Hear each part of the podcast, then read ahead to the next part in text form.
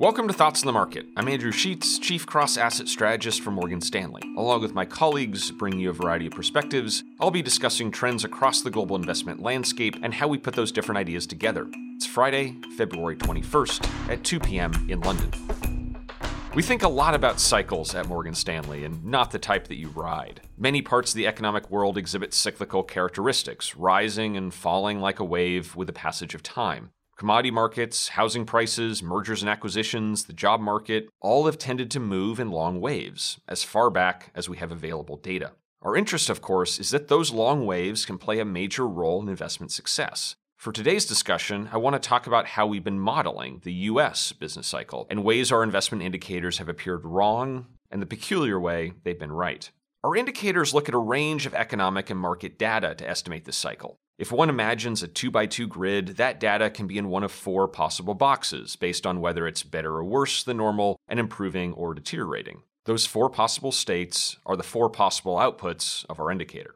From early 2014 to early 2019, US conditions were better than average and they were improving. We term that box expansion, and historically, it's meant above average returns, with stocks doing almost 4% better than average when these conditions are in place. And given that average stock returns are already pretty high, this backdrop historically is pretty good. But last year, that changed. Economic data was still good, but it stopped improving, and in some places, it was getting marginally worse. That's a different box within our cycle indicator, one that we call downturn. A downturn phase does not, I repeat, does not necessarily lead to a recession, although it's notable that all US recessions have been preceded by this pattern of activity. Historically, the downturn phase means below average returns for equities and above average returns for bonds as investors start to brace for weaker growth. So, what happened? In one way, this indicator has been unhelpful. Stock markets have been strong, not weak, since the middle of last year, and have appeared to shrug off all matter of concerns.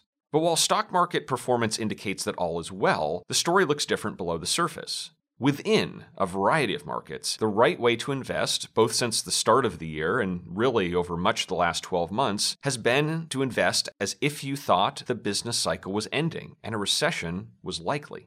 After all, ahead of recessions, bond yields usually fall. Yield curves usually flatten. Defensive stocks usually outperform cyclicals. Large cap stocks outperform small caps. Investment grade credit outperforms lower rated corporate bonds. And gold outperforms industrial metals.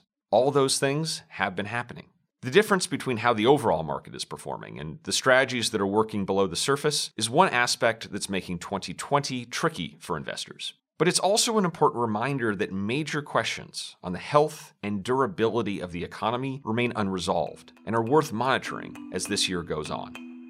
Thanks for listening. If you enjoy Thoughts on the Market, please take a moment to rate and review us on the Apple Podcasts app. It helps more people find the show. The preceding content is informational only and based on information available when created. It is not an offer or a solicitation, nor is it tax or legal advice. It does not consider your financial circumstances and objectives and may not be suitable for you.